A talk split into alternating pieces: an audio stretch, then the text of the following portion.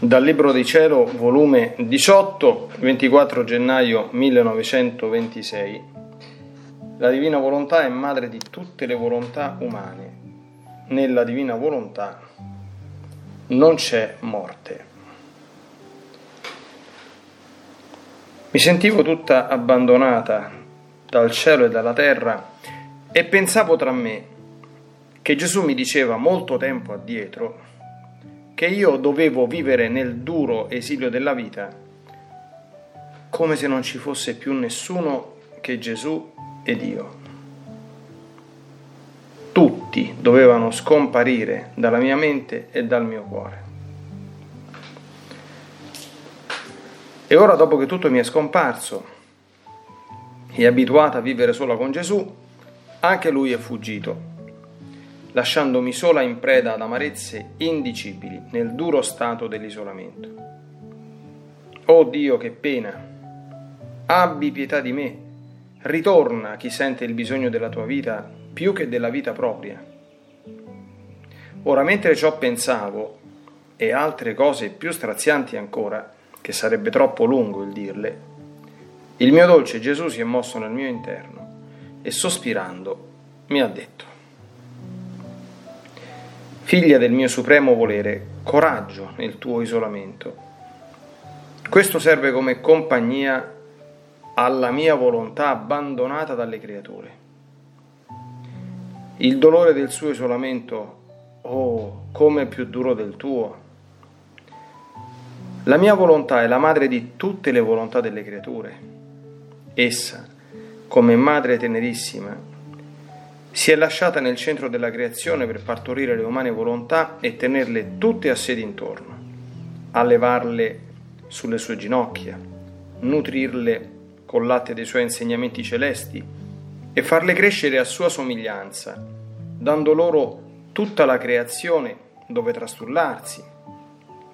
E siccome la mia volontà è centro di ogni cosa creata, dovunque le creature andavano, essa, come centro di ogni cosa, le starebbe più che madre affettuosa sempre vicino, per non farle mai mancare le sue cure materne e per non farle discendere dalla sua nobiltà e somiglianza.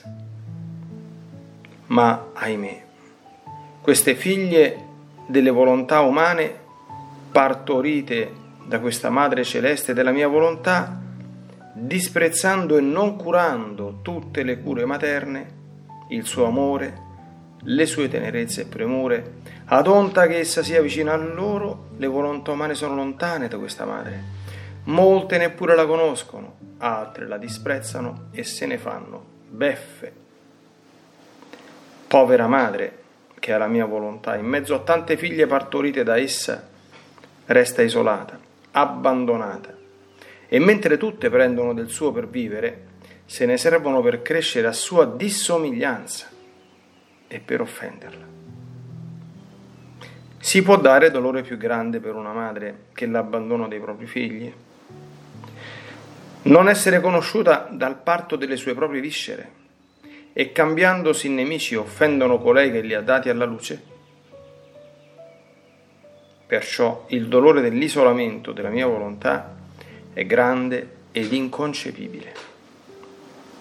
Perciò il tuo isolamento sia la compagnia di questa madre isolata, che piange e cerca i suoi figli, che per quanto piange, grida e chiama i suoi figli e con le voci più tenere, con le lacrime più amare, con i sospiri più ardenti e con le voci più tonanti di castighi, questi figli discoli se ne stanno lontani dal seno di colei che li ha generati. Figlia mia, non vuoi prendere parte come vera fida della mia volontà al suo dolore ed al suo isolamento? Onde dopo ciò mi sono messa a fare l'adorazione al mio crocifisso Gesù e dinanzi alla mia mente passava una lunga fila di soldati, tutti armati, che non finiva mai. Io avrei voluto pensare al mio crocifisso Gesù e non già vedere soldati, ma mio malgrado ero costretta a vedere questi soldati armati di tutto punto onde pregavo il mio dolce Gesù che allontanasse da me questa vista, affinché potessi restare libera con Lui. E Gesù, tutto afflitto, mi ha detto, Figlia mia, quanto più il mondo apparentemente sembra in pace, decantano pace, tanto più sotto a quella pace effimera e mascherata nascondono guerre, rivoluzioni e scene tragiche per la povera umanità. E quanto più pare che favoriscano la mia Chiesa ed inneggino vittorie e trionfi e pratiche di unione tra Stato e Chiesa, tanto più vicina alla zuffa che preparano contro di essa.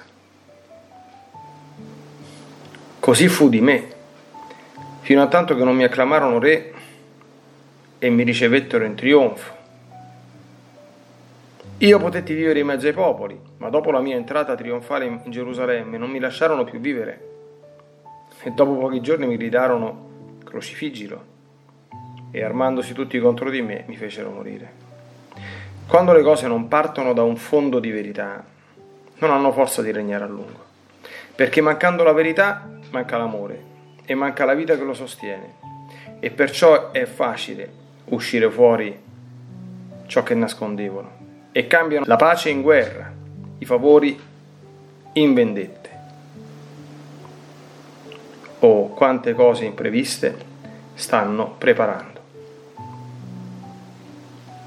Gesù è scomparso ed io sono rimasta tutta afflitta e pensavo tra me.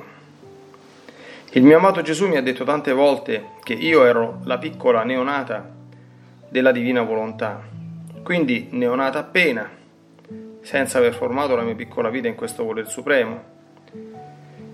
Gesù, ora che avevo più bisogno per formare la mia crescenza, mi lascia sola, onde io sarò come un parto abortito nella divina volontà, senza avere esistenza. Non vedi dunque, amore mio, in che stato compassionevole mi trovo e come i tuoi stessi disegni su di me si risolvono nel nulla. De, se non vuoi avere pietà di me, abbi pietà di te stesso i disegni tuoi e dei tuoi lavori che hai fatto alla povera anima mia. Ma mentre la mia povera mente voleva inoltrarsi nello stato doloroso in cui mi trovo, l'amato mio bene è uscito da dentro il mio interno e guardandomi tutta, dalla testa ai piedi, mi ha detto, Figlia mia, nella mia volontà non ci sono morti né aborti, e chi vive in essa contiene per vita la vita della mia volontà. E ancorché si sente morire, è anche morta, nella mia volontà si trova, la quale contenendo la vita la fa risorgere in ogni istante a nuova luce, a nuova bellezza, grazia e felicità, dilettandosi di conservarla sempre piccola in sé, per averla grande con sé, piccola ma forte, piccola ma bella, neonata appena, affinché nulla di umano avesse, ma tutto divino, sicché la sua vita è la sola volontà mia, la quale effettuerà tutti i miei disegni senza nulla sperdere. Tu sarai come la goccia dell'acqua sommersa nel gran mare, come il chicco di grano nelle grandi masse dei granelli.